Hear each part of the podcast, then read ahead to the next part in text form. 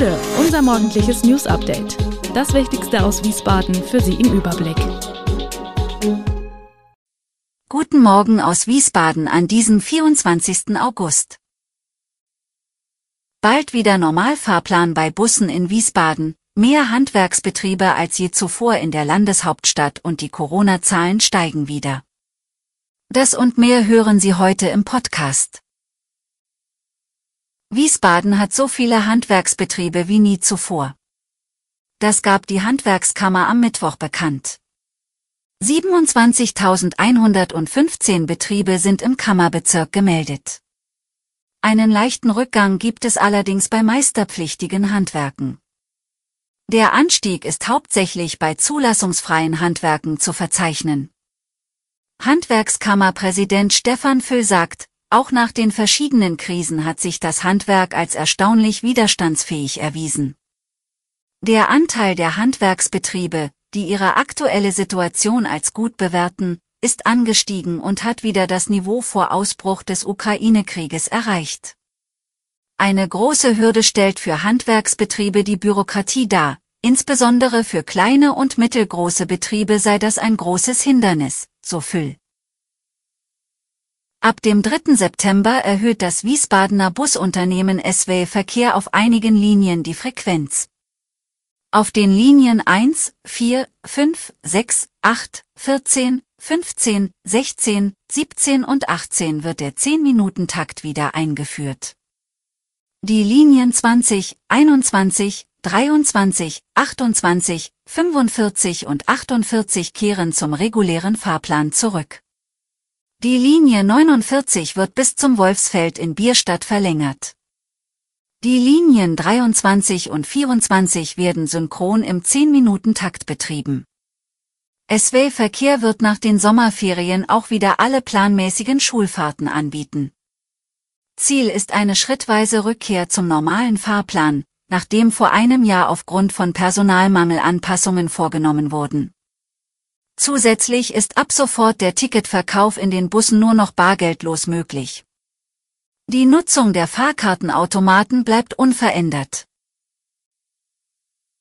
Seit ungefähr vier Wochen meldet das Robert Koch Institut steigende Corona-Zahlen. Diese stehen im Zusammenhang mit einer neuen Omikron-Untervariante. Auch die Weltgesundheitsorganisation ist auf die steigende Zahl der Fälle bereits aufmerksam geworden und beobachtet die Ausbreitung. Das Risiko, das von der Variante ausgeht, wird als gering eingeschätzt. Das RKI meldet zudem, dass trotz steigender Zahlen die Krankenhausaufenthalte, die mit dem Virus in Verbindung stehen, niedrig seien. Die Ständige Impfkommission empfiehlt Auffrischimpfungen derzeit nur für Personen ab 60 Jahren sowie für Risikogruppen. Gesunden Erwachsenen wird eine Basisimmunität durch drei Impfungen empfohlen. Die Impfstoffhersteller BioNTech und Moderna arbeiten derzeit an einem angepassten Impfstoff, der voraussichtlich ab Herbst verfügbar sein wird. Beim Fußball-Zweitligisten SVW in Wiesbaden ist die Trikotnachfrage explodiert. Laut Marketingleiterin Christina Dröge sieht man immer mehr Menschen in Wiesbaden und der Region mit einem Trikot des Aufsteigers. So stark, dass aktuell viele Modelle, besonders für Erwachsene, im Shop ausverkauft sind. Fans müssen sich gedulden, Nachschub sei unterwegs.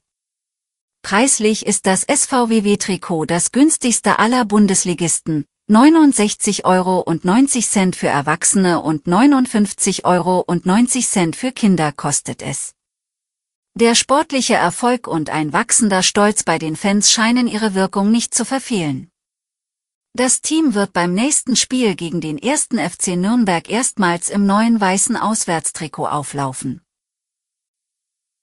Wir bleiben beim Fußball. Auf der Stehtribüne, im Supportbereich und in den Familienblöcken sollen in der Mainzer Mewa Arena ab sofort keine Fans des Gegners mehr Flagge zeigen können.